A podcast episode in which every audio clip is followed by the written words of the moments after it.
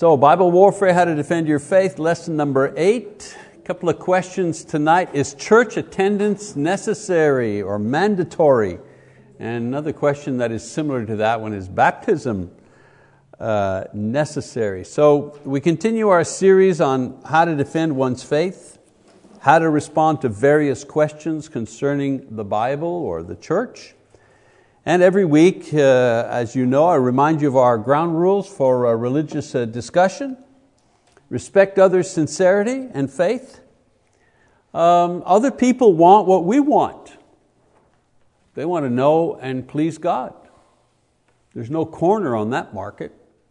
You know, they, they, they want to be pleasing to God. And, and I think this desire is worthy of our respect, even though we may not agree with you know, how they approach that or what they think the Bible says about that. Also, keep the discussion focused on the Bible. If you don't know what the Bible says about, it's okay to say, oh, you know that question? I don't know the answer to that. I know there's a scripture, but I can't you know, bring it up from memory. Uh, write that down so next time we talk, I'm going to bring the answer to that. It's okay to say, I don't know. We, we don't know everything. Also, be patient. Not everybody is ready or able to hear uh, what, what we have to, to, uh, to share. Okay, so tonight we're going to kind of pick up uh, where we left off last time, talking about doctrine. One group of questions that had to do with church attendance. And this question always comes up, always comes up. Uh, if you're a good person, do you still have to go to church? Is three times a week necessary? Is, ne- is three times a week necessary? Where does it say that in the Bible? And why can't I worship alone without going to services? You know, I go to the park on Sunday, I'm with the trees, the birds, these are all God's creation. I see the sky, it moves me to give thanks. Isn't that good? Some of the attitudes that go along with this, it doesn't matter if you attend or where you attend, church is church. I hear people say that all the time on the radio, you know, evangelists. They'll be preaching the gospel and they'll say, whatever, whatever you want to go, you know, just make sure you just go to church. It doesn't matter where you go. And another question is, who decides how often we meet? Again, show me the chapter, you know, you're New Testament Christian, show me the chapter and verse where it says we've got to be in church Sunday nights. where, where is that? Because it's what you feel in your heart that's important, not if you go to church or not. Again, I'm just kind of articulating arguments that I've heard over and over again. And of course, the church is full of hypocrites. I don't go because of that. So these are varied comments and questions, but they boil down to two issues. One, is corporate public worship mandatory? And if so, how often? And number two, is membership in the Church of Christ necessary and exclusive? So let's take the first one. Is worship mandatory? Now, if anybody says that they can worship God by themselves, or they can worship wherever or however they wish, or they don't need to attend a public corporate worship at all, they are simply demonstrating that they have not read or understood the Bible. That's the first thing, right? Anybody that says that, you can be pretty sure that they have not studied the Bible carefully. It's an opinion. It may be their opinion, you need to respect their opinion, that's fine, but right away you know that they haven't read the Bible carefully if they say that. You can say these things, but you can't say them after you've read the, after you've read the Bible. From the very beginning, God required some form of worship from His people, from the very beginning. In the very beginning, it was individual worship through sacrifice. How do we know that? Well, we read in, in Genesis. Genesis doesn't give us any information about how to worship and the procedure to worship. It simply gives us you know, an example of these two men, Cain and Abel, offering worship to God. So it already existed.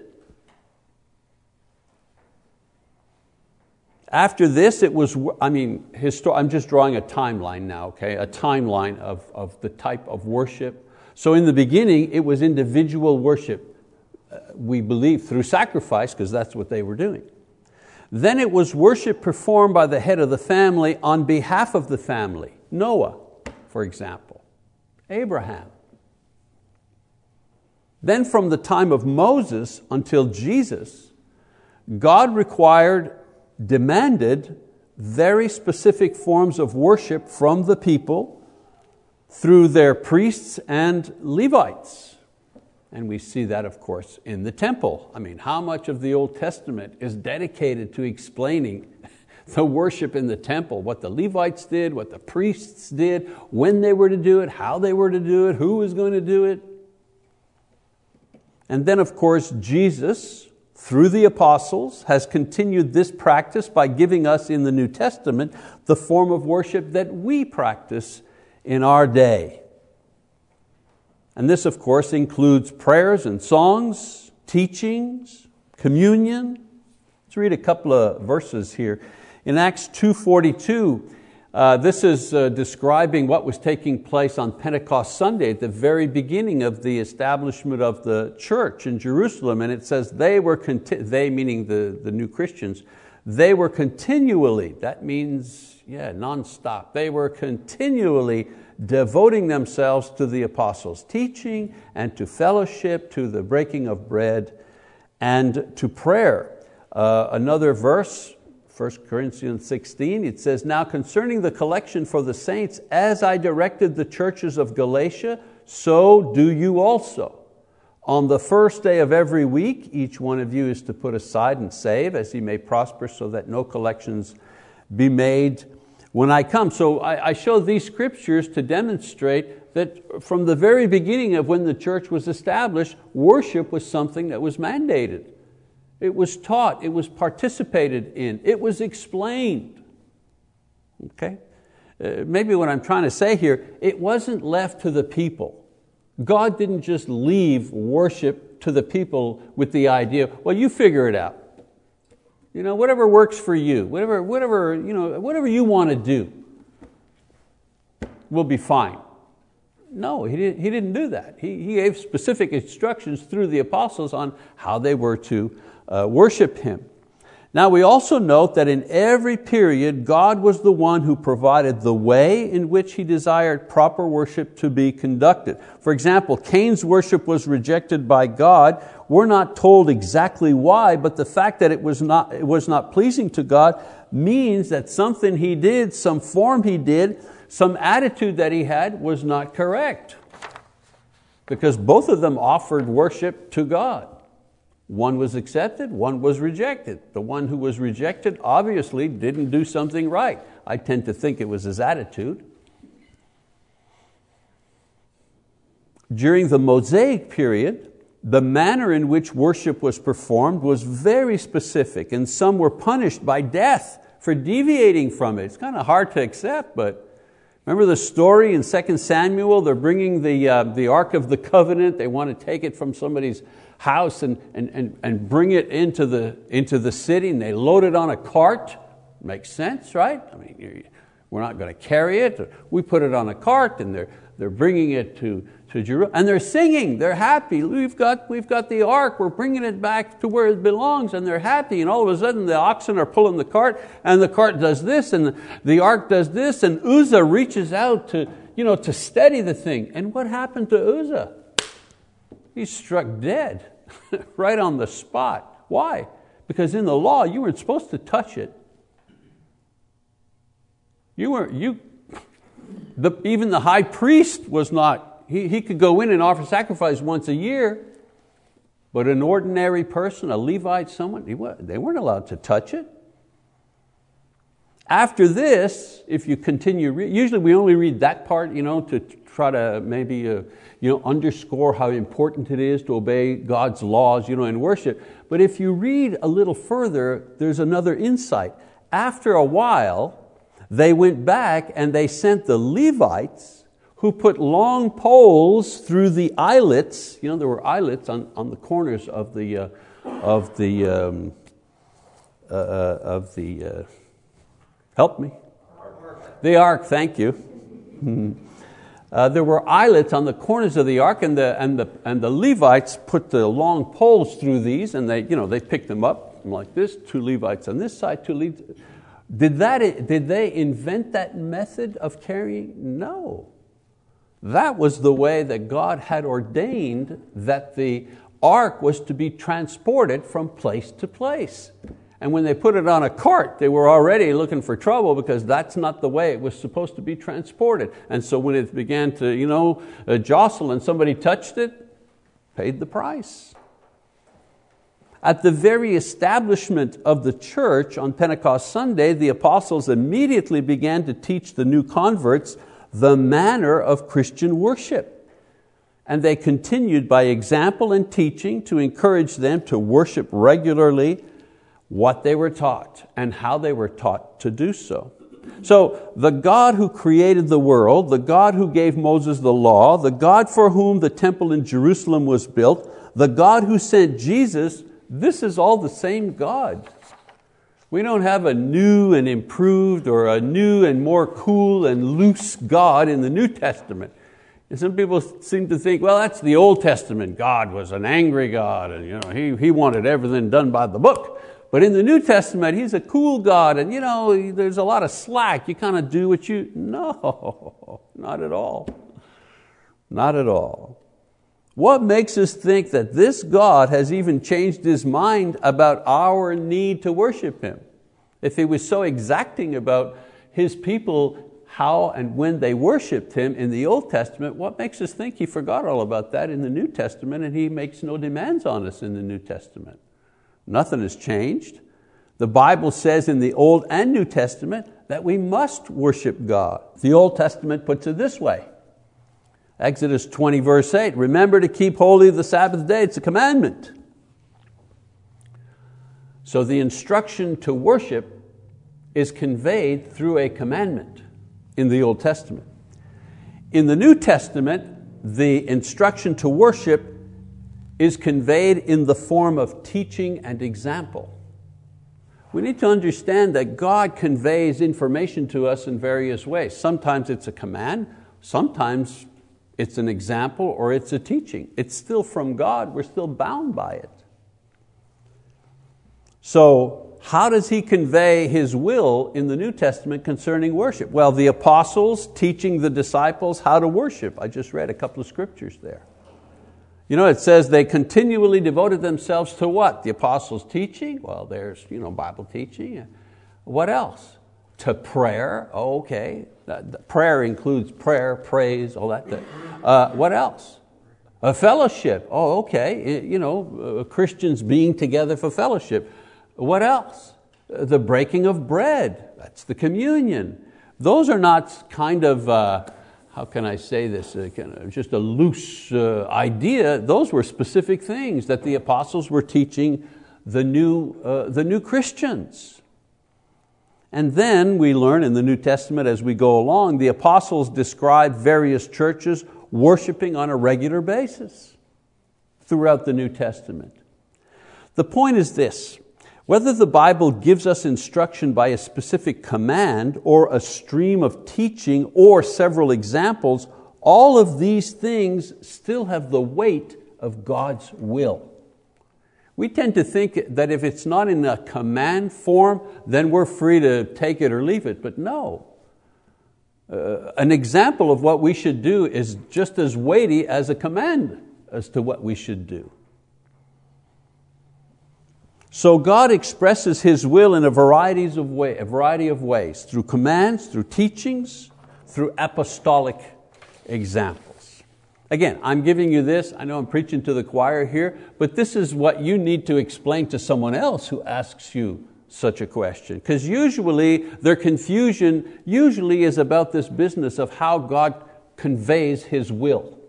They think if they don't see it as a command, like, like the Ten Commandments were given, if they don't see it as a command in the New Testament, then you know, it has no bearing on us. And that's, that's, that's misunderstanding how God conveys information to us, okay?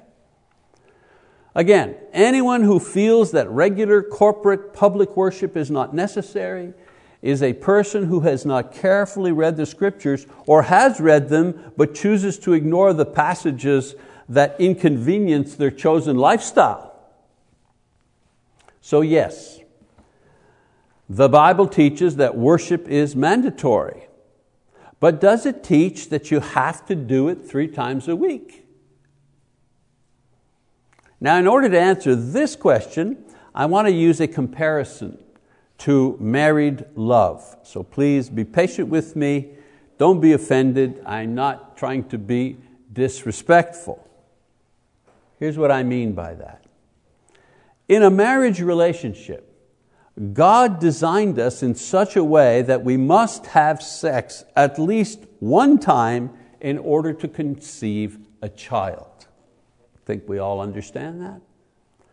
But how many of us would say that having sex once every you know, year or two to produce a child would be something that would contribute to a healthy and a happy marriage? I don't think anybody would say, well, that's not really, you know, that, I don't think that that would contribute to the happiness and the satisfaction of a, uh, of a couple in, in, in marriage. And yet, the command or the basic necessity is only once to get a child. So in our relation, here's my point. In our relationship with Christ, the Bible stipulates through teaching and example that Christians should worship at least once per week, the Lord's Day, to take the Lord's communion. You could argue that and successfully demonstrate that this is necessary. Through simple human experience, however, we have learned that the more times we repeat the experience, the healthier and more rewarding becomes our relationship with Christ, our Lord. Just human experience teaches that. We've also learned through experience that those who limit their worship to the absolute minimum usually end up falling away sooner or later because of this attitude. It isn't because they they only come to church you know, once a month to maintain their men. That's not the point.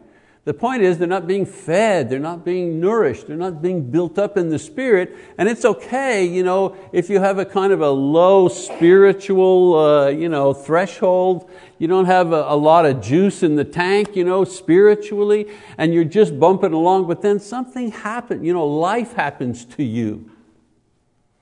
And when life happens to you and you have to kind of reach down and, and, and call up some spiritual reserves, hmm.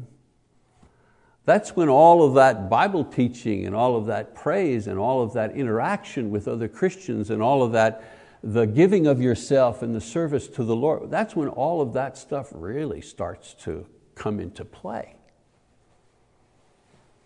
Just like in marriage, the more contact and interchange, the better the relationship. Now, I could you know, list a host of other positive reasons and benefits for repeated and regular worship and fellowship and Bible study, but this one, the fact that it strengthens our relationship with God, is the one I believe that really matters. People who neglect worship for worldly pleasure or pastimes, they demonstrate what their priorities are. It's not a way to build up your faith. Hey, uh, I understand people work shifts, things are happening, babies are sick, we go out of town, we do overtime. There are plenty of reasons why you know, we can't uh, attend worship on a Wednesday or Sunday night or make it Sunday. I, I understand that. But when our lifestyle includes regular worship, uh, our faith can stand missing here, doing there, being gone two weeks. Our faith can stand that type of thing because we include worship and fellowship as part of our lifestyle. It's not an exception, it's the rule. All right, another uh, question that came up Do you have to be a member of the Church of Christ? Again, there are long and short answers, and since you know, we don't have all night here, I'm going to give you the short answer. And the, re, the answer to this is yes. Do you have to be a member of the Church of Christ to be saved? Yes. Why? Three reasons. Number one, you cannot be a Christian and be saved without being part of Christ's church. Simple as that.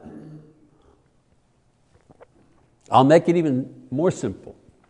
There are really only two places to be in existence You're either in the kingdom of darkness, which is the world, or you're in the kingdom of Christ, which is the church. There's nowhere else. Colossians, by the way, 1.13. You're either in the kingdom of darkness and you know it or you don't know it, because a lot of people in the kingdom of darkness, they don't even know they're in the kingdom of darkness. Other people, they, they know the gospel, but they choose, they much prefer living in the kingdom of darkness. But there's only two realities kingdom of darkness, kingdom of Christ, kingdom of light, call it what you will. Those are the only two dimensions that exist. No other dimension exists. So when you are saved, Jesus Himself adds you or places you into His body, which is the kingdom, which is the church. Acts 2, verse 47. And the church in this world is an organized religious body. It's organized, of course, according to the New Testament, not according to you know, somebody's idea but it nevertheless is organized. When I hear people say, well, I'm a religious person, I'm a spiritual person, I, you know, I love the Lord, you know, but I, I have no use for organized religion. Really? Is that so? Well, I guess you and God don't agree on this because He has a role for organized religion. Because in the Old Testament, He went to great lengths to organize Jewish worship. Jewish religion. And in the New Testament, his son you know, died on the cross in order to create the quote, organized church of Jesus Christ, church of Christ, kingdom of light, call it what you will. You know, people who say they hate organized uh, religion are saying they hate the Lord's church because the Lord's church is organized religion. But I understand what they're saying. They, they hate religion, you know, religious groups that are there simply for money or, for, for you know, or who, uh, who, who uh, talk a good game, but they don't, they don't really you know, do what they say. Uh, sure, I understand that. So the very idea of being saved means to be part of the church. Saying you don't want to be part of the church, you don't need the church, is to say that you don't need Christ. You cannot have Christ without the church. Why? Because He's the head of the body. Some people say, well, I, I'm faithful to the head, but I have no use for the body. Really? How, how, how do you do that metaphysically? You can't do it physically. You can't say, well, I, you know, I'll just be with the head, but I, I don't want the body. Well, we haven't figured out you know, how to remove the head and keep it going without the body. Not yet. Any, any uh, advances on head transplants, uh, Dr. Carey? No, I didn't think so. It's the same thing in the church. The body is Christ's body, and the, the head is Christ. If you're faithful to the head, you're connected to the head. There's no way around it. The other idea, you don't choose a church because there's only one church that is pleasing and recognized by God, and that is the one formed according to His Word.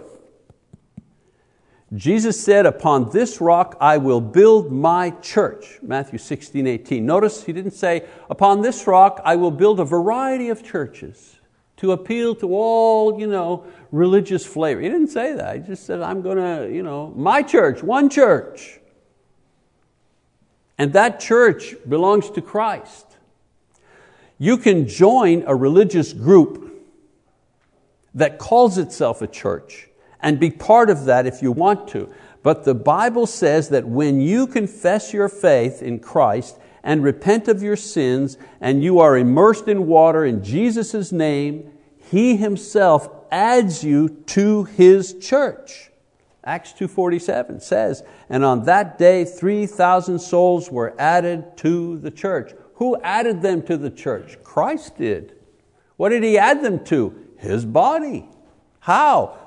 They confessed his name, repented, and were baptized, subsequently added to the church. Has anything changed in 2,000 years? No. We continue to, you know, we continue to add people to the body of Christ in exactly the same way. So you have to be a member of the church that Christ adds you to in order to be saved. All right, another point. There are many religious groups claiming to be Christ's church, but the only church that Christ will receive when He comes will be the one that has obeyed His word and His teaching concerning what a church is or is not. And He's told us this. Many will say, Lord, Lord, you know, on that day. And he'll say, I never knew you. What do you mean? We did miracles. We, we called your name. We had a big group. You know, he said, no, get away from me. What did they do? They didn't obey his word. You can't have any part of me if you don't obey my word. You, you don't become part of me on your terms. You become part of me, meaning Christ. You become part of me on my terms. And on my terms, I accept everyone on my terms. There's no sinner who's too sinful not to be brought into me if he comes to me on my terms, which is what? Repent, be baptized. Those are my terms. So if you love the Lord and want to be received by Him when He comes, you need to be sure that your church obeys and follows Jesus' word. All I can say to that is to compare the church of Christ to others as far as their obedience to Christ's words in the New Testament are concerned and see who is really following the pattern here. You know, the true church doesn't have a physical address necessarily. That's not how we decide it. The true church is the one that truly follows Jesus' words. We're not saying, oh, we got it all down. But we do understand what the goal is. We do understand what it is that we need to do to please God. Now, actually doing it all the time, okay. All, all have sinned and fallen short of the glory of God. But, I, have I've said this before, you know, in my mind, anytime I'm discouraged with the church, you know, or sometimes we're not you know, we're not moving fast enough or you know, we've done something not as well as we ought to have done. I'm not just talking about our congregation, but I mean as a brotherhood. You know? And when I, you know, I shake my head sometime, but you know what? Who else has as its target carefully following the New Testament in order to establish the New Testament church. I haven't heard any, you know, people say, what's your mission statement? Or what's your, you know, we, we need a mission statement. And I hear other churches, whatever, uh, not criticizing them, I'm just saying what I heard. Our mission statement, well, we are open people who love other people in the name of Christ. Well, well good, that's good. That's good. But I'm looking for the church whose mission statement is, we strive to be a faithful New Testament church. Because if we are a faithful New Testament church, we will love other people in the name of the Lord. We will sacrifice ourselves in the service to the Lord. We will give generously in order to move the cause ahead. We will aim at sexual purity. We will try to be honest people, and husbands will love their wives. You know, we'll be those people because that's what a faithful New Testament church teaches and encourages all of its members to do. Let's put it this way you have to be a member of Christ's body in order to be resurrected unto glory. And the church of Christ that I know is dedicated to following Christ's words in being His church, His body. You, you get to choose what you, what you want to do from there on. Don't be ashamed of that. You, you can declare that and share that with someone without being pompous or you know, self-righteous. Again, it's always not I think or I believe. It's always I believe that the Bible teaches, and then fill out the blank. And let the other person say, that's not what the Bible teaches. You mean to tell me the Bible doesn't teach that Jesus wants you to obey His commands in order to you know, be true Christians? Show me the passage where, that, where it says that. I'll show you the passage where Jesus says, and teaching them to obey all the things that I have commanded you. Matthew 28. You know, I'll show you that passage. You show me the passage that contradicts that passage. So some more time. So let's look at a, at a question in the salvation. You know, remember there were different categories, salvation categories. Here's another question somebody wrote. if a person is baptized in a church other than a you know, a restoration church, a church of Christ, and then wants to become a member of the church of Christ, does that person have to be rebaptized? That's a good question. A person is baptized by immersion, let's say, by a Baptist preacher, and then later on starts to go to the church of Christ. Does he have to be rebaptized? An excellent question because it refers to a very common occurrence in this area where there are so many Baptist churches and so many congregations of the churches of Christ. We know that, look, look at the corner here. In Montreal, this question didn't come up very often. You know, most of the people who had any religious background were Catholic. And most of them had been baptized as babies. So when the question of baptism came up, it was fairly simple to compare you know, biblical baptism to what they had experienced as Catholics, as babies, to show them there was a difference. But in this area, someone has been baptized in a Methodist church or a Baptist church or whatever, they've probably been immersed in water. So that question comes up a lot. So remember the rules, especially rule number two, keep it biblical.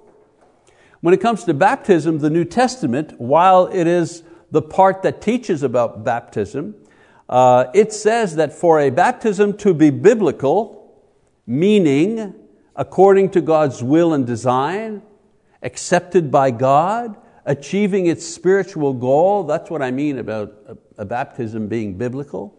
For a baptism to be biblical, it must have two things. Number one, it must be done according to the Bible. You know, if somebody comes up to me and says, well, I was baptized, really, what happened? He says, well, my buddy, who's a really you know, sincere Christian, he blew on my face. I now baptize you. And there I was, I was baptized. And he really meant it, he was sincere, and we prayed and we thanked God, and I rejoiced. Okay. Remember, this is the part where you keep it biblical and say to that person, well, let's take a look at the New Testament if we can find that particular method anywhere in the New Testament. I mean, are there 15, 20 references to baptism in the, in the New Testament? It'd be pretty easy to do. And then secondly, it must be done for biblical reasons. I'll explain that in a minute.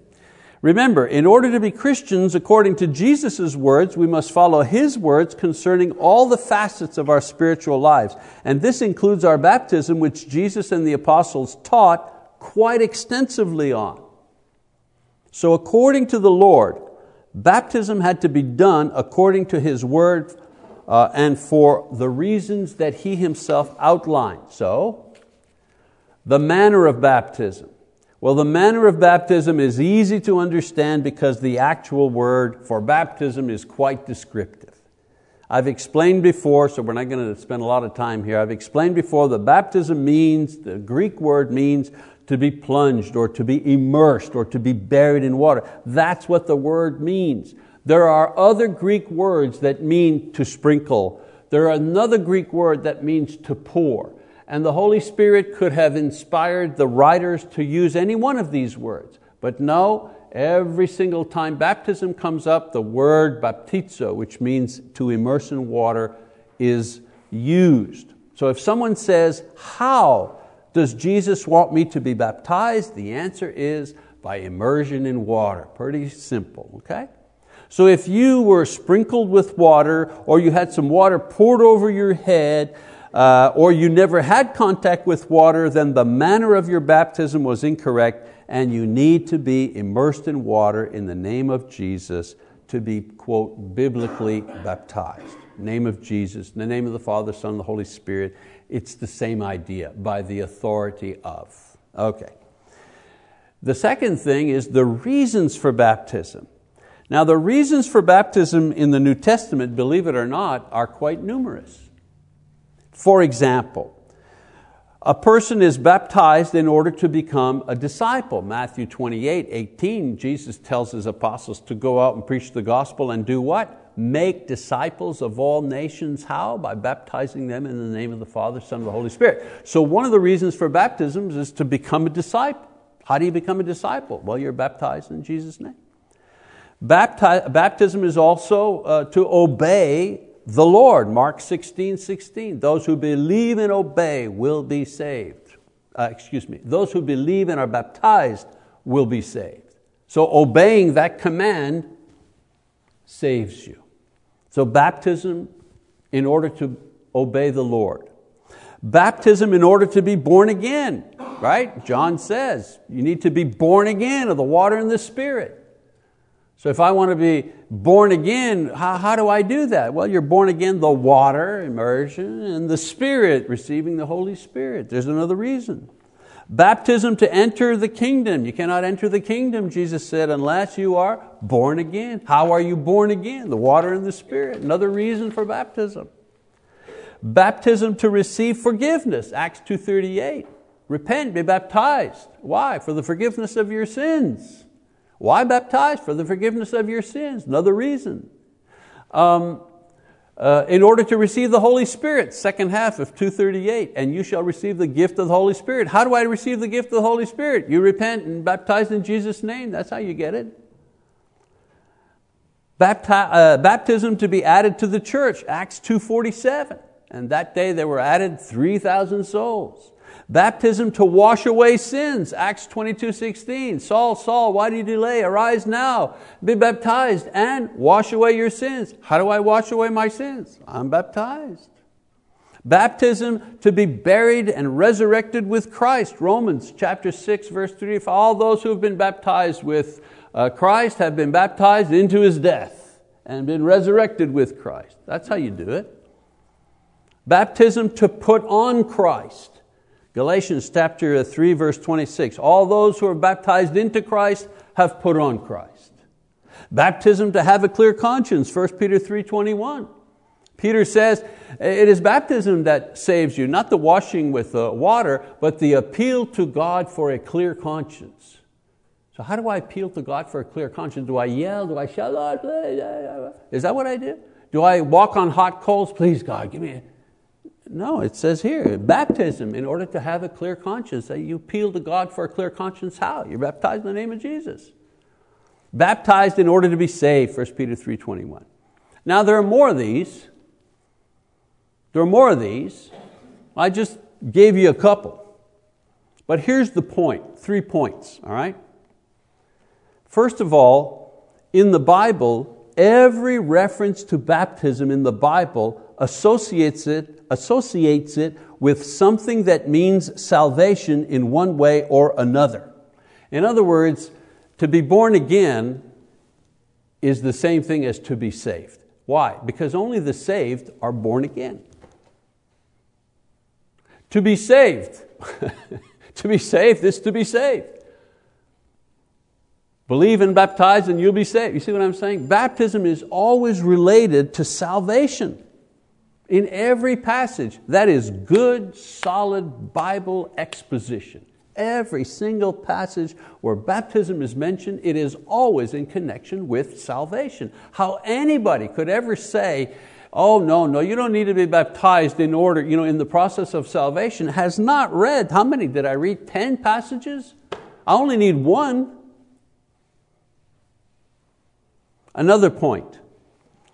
Baptism for any one or a combination of these reasons is a biblical reason and thus a right reason to be baptized. You were baptized in order to obey the Lord, you've got a right reason to be baptized. You were baptized uh, because you wanted to be born again, good for you. You were baptized because you were appealing to God for a clear conscience, fine, that's a good reason. Now here's the point on that. Very few people know or understand every biblical reason for baptism when they are baptized. But they must do it for at least one biblical reason. I'll use myself as an example. November 1977, I was baptized. What scripture you know, really drew me to baptism? Mark 16, 16. I didn't want to be lost. I was a sinner and I knew it. I wanted to be saved. How am I going to be saved? So the preacher opened the Bible, Read Mark 16. Those who believe and are baptized will be saved. What does it say, Michael? Well, it says if you believe and baptized, you'll be saved. Does it mean anything else? No. Well, all right, let's go. Where's the water? Why? I want to be saved. I don't want to go to hell. I want to become a Christian. I want to obey the Lord. I've, I've spent my life disobeying Him, now I want to obey Him. But you know what? I had no idea that night that at my baptism I would also receive the gift of the Holy Spirit. I had no idea. I didn't understand the idea that at baptism I was added to the Lord's body. I didn't know, I hadn't been taught that yet. Can you imagine every time I learned another reason for baptism, did I have to be rebaptized every time? No. That's why I say if you're baptized for one biblical reason, you get them all, you get everything. But conversely, the opposite is true as well. Baptism for a non biblical idea or reason invalidates your baptism. For example, well, my friend was baptized, so I wanted to be baptized too. That's not a biblical reason. My preacher said, it's time. Well, that's not a biblical reason. I wanted to join that church. That's not a biblical reason. I wanted to demonstrate that I was, re- I was already saved. That's not a biblical reason. It was my birthday. That's not a biblical reason. I wanted to please my parents. That's not a biblical reason. So, as true as the other, you know, if you baptize for one right reason, you, you receive all the blessings. Conversely, if you're not baptized for the right reason, then you, you don't receive any of the blessings. For this reason, if you're baptized for the wrong reason, your baptism is invalid. An example of this is in Acts chapter 19, verses 1 to 7. I'm going to read this, so I ask you to be patient with me.